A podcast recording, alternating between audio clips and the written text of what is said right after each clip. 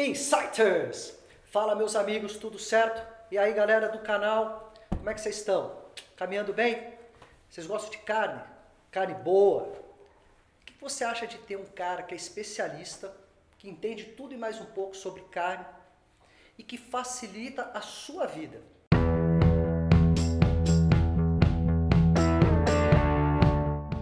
Obrigado por você estar aqui com a gente no canal. Cara, primeiro, conta um pouquinho do Thiago aí para que as pessoas conheçam você, conheçam a sua história, da onde você vem. E, e aí a gente depois entrando um pouquinho aí no mundo dos seus negócios. Pô, muito obrigado. Obrigado você que nos assiste, Anderson, pelo, pelo convite. Bom, gente, eu sou um cara muito simples, de família classe média de São Paulo. É, acabei começando a trabalhar bastante cedo, com 13 anos. E acho que por um pouco dessa inquietação de, de, de, de, querer empreender, de fazer alguma coisa, eu fui trabalhar na empresa de outras pessoas e depois de muito tempo acabei montando o iSog e a gente está na trajetória desde 2017 fazendo venda de carne para restaurantes, para enfim bares, lanchonetes e agora para o consumidor final. Mas o iSog em si ele nasceu como o Anderson disse de um de uma discussão de casal. Ó, oh, tá vendo aí? Pois Às é. vezes precisa quebrar pedra para o negócio caminhar bem, não é? Conta aí, conta, conta essa história pra gente. Pois é, eu comecei a trabalhar com tecnologia lá em 2000, quando começou o tal do bug do milênio, Tá. e fui fazer um curso de manutenção de computadores, quando a turma dizia que o mundo ia parar, que a internet ia entrar, isso no, no início né, da internet, que os sistemas iriam entrar em colapso. E aí fui fazer um curso de montagem e manutenção só- de computadores. Você acreditava nisso? Cara, era difícil saber se isso ia acontecer ou não, porque tudo dizia que o contador do- dos relógios, enfim, ia travar e o mundo ia entrar. É, na verdade, o pessoal achava que ia ser o fim do mundo, né, cara? Em, em 2000 tinha várias teorias. E aí eu fui fazer um curso no Senai de montagem e manutenção de computadores. Graças a Deus nada parou, né? O mundo Foi- não acabou? Talvez um computadorzinho ou outro ali precisou ser reprogramado, mas nessa época eu comecei a trabalhar com internet em 2000. Aí fui trabalhar no IG, trabalhei no UOL, na HP, algumas empresas de tecnologia e posteriormente em bancos. E quando eu estava trabalhando no- na última empresa, que eu saí em janeiro de 2015, eu tinha ido conhecer alguns ecossistemas de tecnologia. Eu fui para Israel e lá eu conheci o tal do mundo das startups, né? E quando eu voltei para o Brasil, decidi, cara, pô, eu conheci lá os caras do, do Waze, tinham vendido a startup para o Google por um bi de dólares. Eu falei, cara, acho que eu vou voltar para o Brasil e vou montar uma startup, né? E nessa época eu, eu larguei a minha carreira no banco, fui empreender. Estamos falando de que ano? Isso foi em 2015. 2015. Em janeiro de 2015 eu saí do banco, fui empreender com mais dois amigos. A gente levantou 3 milhões de reais em investimentos. A gente montou uma startup de internet das coisas, ou IoT. E a gente lançou um produto no mercado que não vendeu, que não deu certo e a- empresa quebrou. Isso me custou bastante. Eu perdi apartamento, perdi carros. Caramba. Realmente eu fiquei numa situação bem difícil. Eu estava desempregado nessa época, eu e a minha esposa. E aí numa sexta-feira, aniversário de casamento, ela virou para mim aquela discussão que só acontece na minha casa, né, de mais ninguém. e a gente entrou naquele impasse de quem ia no açougue para comprar as carnes para janta Ó. do aniversário de casamento. E quem que faz a comida na sua casa? Quem? Cara, é, a gente divide, Ah, né? os dois. É, Os dois gostam de- Ah, de, legal. de cozinhar, mas aquela noite específica, meu, tava os dois desempregados, um puta climão, uma situação bem ruim. E ela virou e falou, pô, meu, precisa no açougue. A gente foi pro açougue e no caminho do açougue ela fez uma provocação. Que foi o seguinte, pô, você faz aplicativo para todo mundo, por que, que você não faz um aplicativo pra gente não precisar ir no açougue? Cara, eu, eu acho que às vezes a minha esposa ela questiona muito as coisas. Questiona mais. Pois é, ou não é? fica Toda uma dica aí pra mulherada. Questiona mais, ó. Vê, ó, ó, o que aconteceu com esse cara Tem que aí. questionar. Eu até a gente costuma brincar que a ideia do iSog não foi minha, foi da minha esposa, porque aquela provocação que ela Com fez do tipo, pô, faz um aplicativo para a gente não precisar ir no açougue, acabou se tornando uma ideia. E no caminho do açougue eu já fui com a cabeça já a milhão pensando como é que eu poderia resolver esse problema. A gente chegou no açougue enquanto ela estava comprando ali as carnes eu já entrei lá no registro BR, comecei a procurar os nomes, olhei em volta, iPhone, iFood, iPad, aí pensei, iSog. iSog, E aí eu registrei o domínio, voltei para casa, a gente preparou aquela janta, jantou, ela foi dormir e eu virei a madrugada fazendo um site. Isso em 2017, para quem está hoje em 2021 pode pensar, ah não, mas tem o iFood, tem Rappi, tem um monte de gente que entrega, mas em 2017 ninguém entregava carne. É verdade. Então o que aconteceu foi, eu virei aquela madrugada, montei um, um site simples, digite seu CEP, telefone, e-mail, eu entrego carne na sua casa e fui dormir. Mandei em alguns grupos de Facebook, WhatsApp, Instagram e para minha surpresa, no domingo, dois dias depois, já tinham 200 pessoas cadastradas no site. Eu falei, opa, parece que tem um problema aí de, de mais algumas pessoas. E aí eu comecei a falar com essa turma, né? Pô, e aí, o que, que você precisa? E a, e a galera, ó, quanto está o quilo da picanha, do contrafilé, não sei o quê. O que, que eu fiz? Eu fui até um supermercado, uma grande rede próximo de casa, uhum. tirei foto dos produtos, anotei os preços e voltei e comecei a mandar por WhatsApp para a galera. Falei, ó, preço da picanha, tanto. Preço da fraldinha, tanto. Então uma capa era de quanto? Era 20%. 20%. Peguei o preço de, de prateleira do mercado, uhum. voltei para casa, coloquei 20% de margem, uhum. comecei a responder as pessoas e para minha surpresa no domingo, dois dias depois, eu já fiz a primeira venda. E de lá para cá já se passaram três anos e meio e eu não parei mais de vender carne. Putz. E me fala uma coisa, o que, foi o ponto principal ali que chamou a atenção das pessoas para comprar contigo? Naquele começo ali, porque, né, imagina, um começo tão simples, né, vamos pensar assim, né, mas o que realmente ali conquistou o coração das pessoas? Sabe, Anderson, acho que o que acabou tocando as pessoas é que de fato elas tinham uma dor não resolvida. E o que, que era essa dor? Era aquele, aquele não desejo de ir no açougue. Perfeito. E eu comecei a perceber, conversando com, com essas pessoas, do tipo, putz, cara, eu adoro comer, adoro fazer churrasco, mas eu detesto ter que ir até a loja. Eu detesto ter que ir lá, ficar escolhendo, ver aquele balcão cheio de sangue, as moscas, não sei o quê. Então, na verdade, e, e aí trazendo para o mundo de tecnologia, o mundo de startups, o que você tem que fazer é resolver um problema de é, uma grande quantidade de pessoas. E o que eu descobri claro. que tinha muita gente que gosta, gostava de comer um churrasco, mas não queria sair para comprar.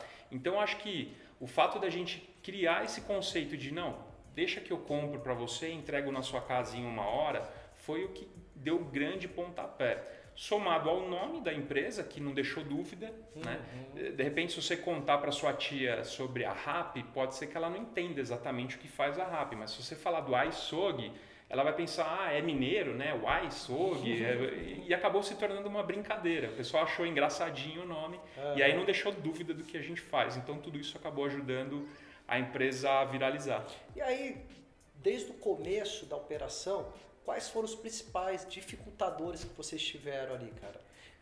Conta um pouquinho dos perrengues aí para turma. Cara, quando você fala de vender para o consumidor final, primeiro você tem um desafio que é você conseguir viralizar a tua empresa. Claro. Por quê? Sempre que você vai, sempre que você vai para o B2C, né, para o consumidor final, você precisa ter um volume muito grande de pedidos para justificar uma operação, visto que você tem um ticket médio baixo, um percentual de margem ali baixo, ou seja, você tem que ganhar no volume.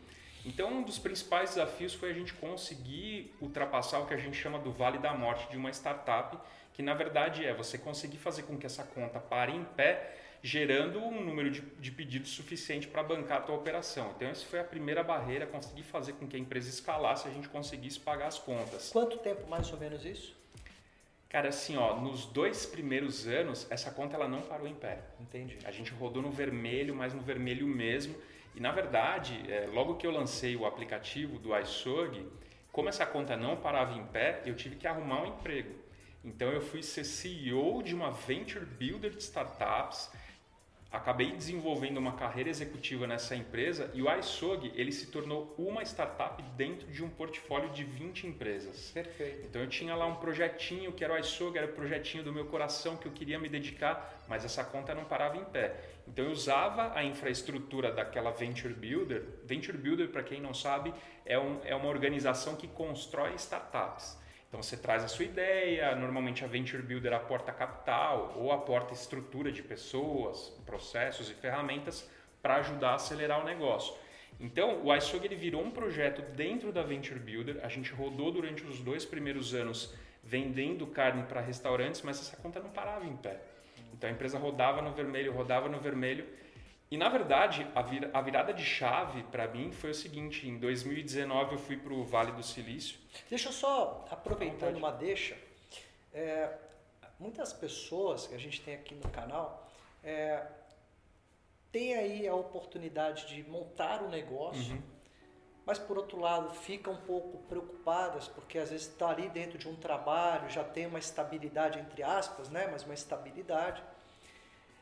Cara, e, e você conseguiu conciliar essas duas situações? Como é que você trabalhou isso, né? Uhum. É, para organizar mentalmente para que você conseguisse fazer com que essas duas situações fossem acontecendo na sua vida?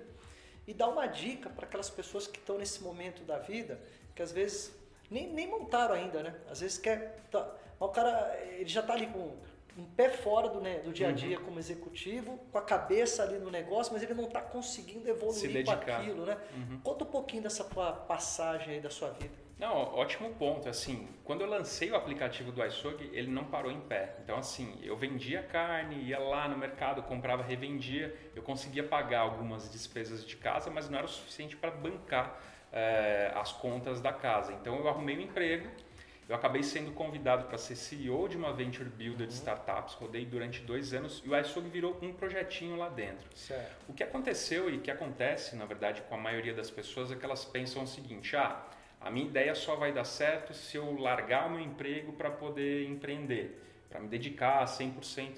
No fundo, a gente sabe que quando você se dedica, a probabilidade do negócio dar certo é muito maior. Claro. Mas não necessariamente significa que a tua ideia vai dar certo. Claro. Então, eu fiz uh, de uma forma que eu consegui tocar um projeto, o iSog ele foi crescendo, ele foi avançando dentro da Venture Builder e chegou uma hora que eu olhei e falei, cara, agora se eu quiser que esse negócio escale e realmente fique muito grande, eu vou ter que me dedicar. Eu vou ter que abandonar essa carreira aqui de CEO para poder fazer esse negócio funcionar. E para mim, a virada de chave foi em 2019, quando eu fui pro, lá para o Vale do Silício.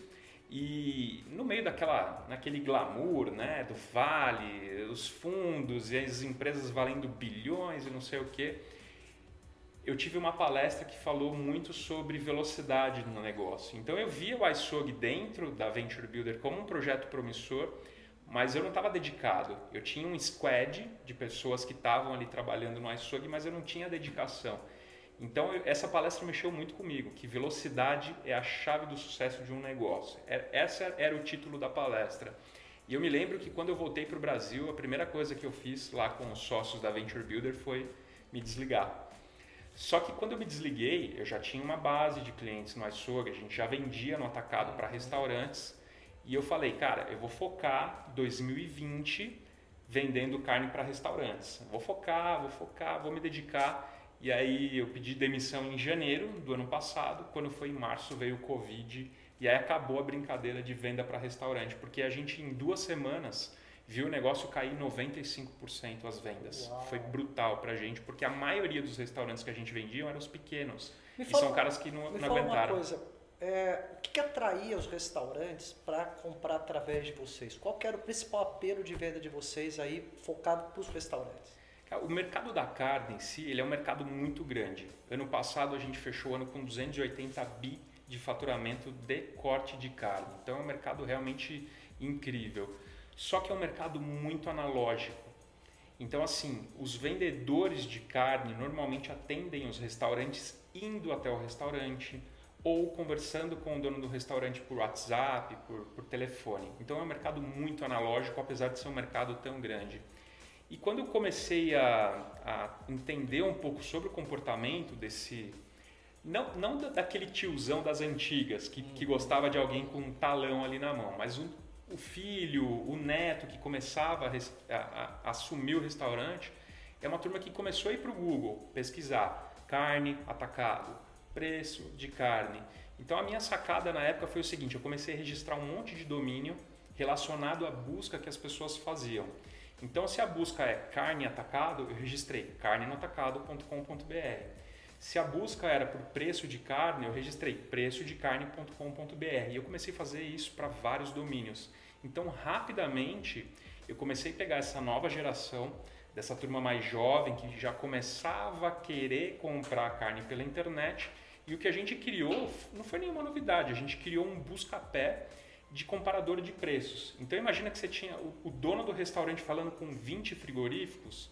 Eu falei, cara, me dá o teu cardápio da semana e eu falo com 20 frigoríficos por você. Perfeito. Então eu devolvia para os donos de restaurante já os preços comparados de 20 frigoríficos e ele só tinha que decidir por qual deles ele queria optar. Então a gente acabou usando a busca da internet com um pouco de inovação no sentido de, cara, em vez de falar com 20 fornecedores, deixa que eu falo por você. Foca no teu negócio, né? Foca no teu negócio, foca no cardápio, foca no salão, foca no atendimento, na experiência que você dá para o teu cliente e deixa que essa parte da compra a gente faz. E foi aí que o negócio ele realmente deslanchou. E aí, pô, chegou aí no momento do Covid. Como é que você saiu de um faturamento que vocês caíram 95% e como é que vocês se reinventaram para fazer o negócio continuar de pé, tocando a tua vida? Como é que foi esse, esse momento e quais são as estratégias que vocês usaram ali? Cara, eu diria que foi assim, foi muito, foi muita sorte e foi muito a mão de Deus, porque o site do iSog, ele sempre teve muito acesso. Por ser um nome engraçadinho, a gente sempre teve bem posicionado no Google. Então, quando você digitava lá açougue online ou compra de carne, a gente sempre estava no topo da busca orgânica. Então, sempre teve muita gente chegando até o site, mas aí a dona de casa entrava no site e via preço de caixa para restaurante. Então, as pessoas não compravam nada, era só B2B. Uhum. Os dois anos e meio do início foram só B2B, só para restaurante. Então o site ele sempre teve muito tráfego de pessoas, então foi mais ou menos assim. Em 2019 foram 2 milhões e meio de acessos no site. Em 2020 foram mais de 5 milhões. Só que o que aconteceu foi o seguinte: muitos brasileiros que moram no exterior começaram a chamar a gente por e-mail, por Instagram, WhatsApp, dizendo: pô, meus pais estão no Brasil, eles estão numa, numa faixa de risco, será que vocês conseguem entregar para eles? E aí, para mim, foi a grande sacada, porque assim a gente vinha crescendo no, no B2B e aí de repente 95% de quedas e um monte de, de brasileiro pedindo, oh, entrega na casa do meu pai, entrega na casa dos meus avós. E eu falei, pô, acho que está na hora da gente voltar para as origens uhum. e voltar a fazer a venda para o consumidor final. E, e na verdade assim, foi o nosso próprio público que começou a pedir, porque os restaurantes eles sumiram para a gente, os pequenos que a gente atendia, e um monte de pessoa física começou, pô, entrega aqui, foi tão rápido que assim, a gente, dia 20 de março do ano passado, subiu uma versão simples do site. A gente montou um e-commerce muito simples. E assim, coisa de três meses, a gente foi para 90 cidades do Brasil. A gente foi para todas as capitais fazendo um modelo de dropshipping, que nada mais é do que você vende pela internet e encontra alguém que faça a entrega para você. Como a carne normalmente é um produto fácil de achar, carne moída é aqui em São Paulo é a mesma que carne moída na Bahia. Claro. Picanha é picanha. Então eu subi um site com os produtos que eu sabia que eu ia encontrar em qualquer açougue no Brasil. Claro. A gente fez uma página simples e a turma começou a pedir no Brasil inteiro. Foi muito rápido esse crescimento da plataforma. E cara, e a tua operacionalização? Me conta um pouquinho como é que é por dentro do teu dia a dia, como é que é o teu mundo ali, só para a gente entender a operacionalização do teu negócio. Porque deve ser é bem complexo também, né? É, na verdade a gente começou fazendo um modelo de dropshipping, né, que é esse modelo de, enfim, vendo e alguém entrega. Tá. Do mesmo jeito que a gente cresceu rápido, os problemas eles explodiram na nossa mão. Claro. Por quê? Cara, uma peça de picanha, é, ela pode ter uma variação enorme, porque na verdade depende do boi, né? Depende Sim. do estágio que ele foi abatido, o quanto se ele era um, um gado de confinamento ou um gado de pasto. Então, no site era assim, eu vendia uma peça de picanha de um quilo, por exemplo. Aí eu ia conversar lá com um açougue do interior da Bahia, não sei o que, o cara, não, eu só tenho peça de um quilo e meio, ou eu só tenho peça de 800 gramas. Então a gente começou a ter muito problema. O maior desafio que a gente teve, que foi o que fez a gente dar um passo atrás, foi o seguinte, padronização. Por quê? A pessoa que compra pela internet, primeiro, ela quer receber rápido num, num padrão estabelecido. Bom. Então a gente começou a vender muito, começou a dar muito problema, começou a disparar a reclamação, reclame aqui, Procon, não sei o que, por conta dessa padronização. Então a gente brecou. esse modelo de dropshipping. A gente rodou durante uns cinco meses, rodando açougues para o consumidor final. A gente viu que ia, essa operação ia sair de controle por conta de padronização. E, e assim, se eu já te vendi a picanha de um quilo e o açougue ele entregou de um quilo e meio, ele vai me cobrar um quilo e meio e não um quilo que você me pagou pela internet. Claro. Então essa conta começou a ficar muito complexa. Então o que, que a gente fez? A gente parou de vender no Brasil inteiro, a gente voltou um passo atrás e voltou a focar só em São Paulo. Essa, esse foi a virada que a gente fez. Então eu comecei a produzir carne com a minha marca, no meu padrão, embalada a vácuo, porcionada, porçõezinhas lá 500 gramas ou 1 quilo. E aí eu comecei a fazer de novo São Paulo. São Paulo, São Paulo. Comecei a abrir para cidades no entorno de São Paulo. Aí quando a gente viu, cara, foi para o Rio de Janeiro, agora a gente foi para BH, estamos indo para Curitiba, porque a gente criou um padrão, no padrão iSog, e a gente começou a replicar no modelo de franquia, que é o que a gente roda hoje. Então, os desafios da venda da carne são principalmente padronização de produto, é, Cara, se você comprou uma picanha comigo, essa picanha tá dura, você não volta a comprar. Então Sim. a gente tem que ter um nível de qualidade e excelência muito grande, uma preocupação muito grande na preparação, saber a procedência do boi, da onde ele veio, o que, que ele comia, para depois conseguir replicar. Esse é um ponto. Depois, trabalhar com venda de carne é uma carne congelada. Hoje a gente trabalha num padrão que a carne ela tem um shelf life de um ano. Então você tem os desafios de conseguir distribuir, né, porque eu tenho que abastecer. Hoje são 30 unidades do iSog e depois fazer com que essa carne saia dessas 30 franquias e chegue na casa do cliente final. Então são vários desafios todos os dias e competir, obviamente, agora com aplicativos como iFood, como Rappi e tantos outros que, que começaram a fazer venda de carne. Então a gente se especializou na carne mas é um desafio grande todos os dias. E como é que você tem equilibrado a tua vida, cara? Conta aí pra gente. Conta um pouquinho, porque a gente tem, costuma falar que assim, antes de você ser um grande executivo ou um grande empresário, você precisa ser um homem de sucesso, né, cara? Um ser humano de sucesso. E como é que você consegue equilibrar e fazer com que esse equilíbrio da tua vida pessoal venha para os teus negócios? O que você tem feito de bom? Olha, além de churrasco. Desse, é, churrasco já é uma tradição na empresa. eu posso me dizer que eu posso dizer que eu sou bem assim abençoado porque a gente faz churrasco todos os dias né, oh, no negócio. É, é sacanagem. E, pô, a gente oh, tem que experimentar é. os produtos que a gente vende, né? Mas é, diferente do que a galera possa imaginar que a vida é só feita de churrasco, é muita relação.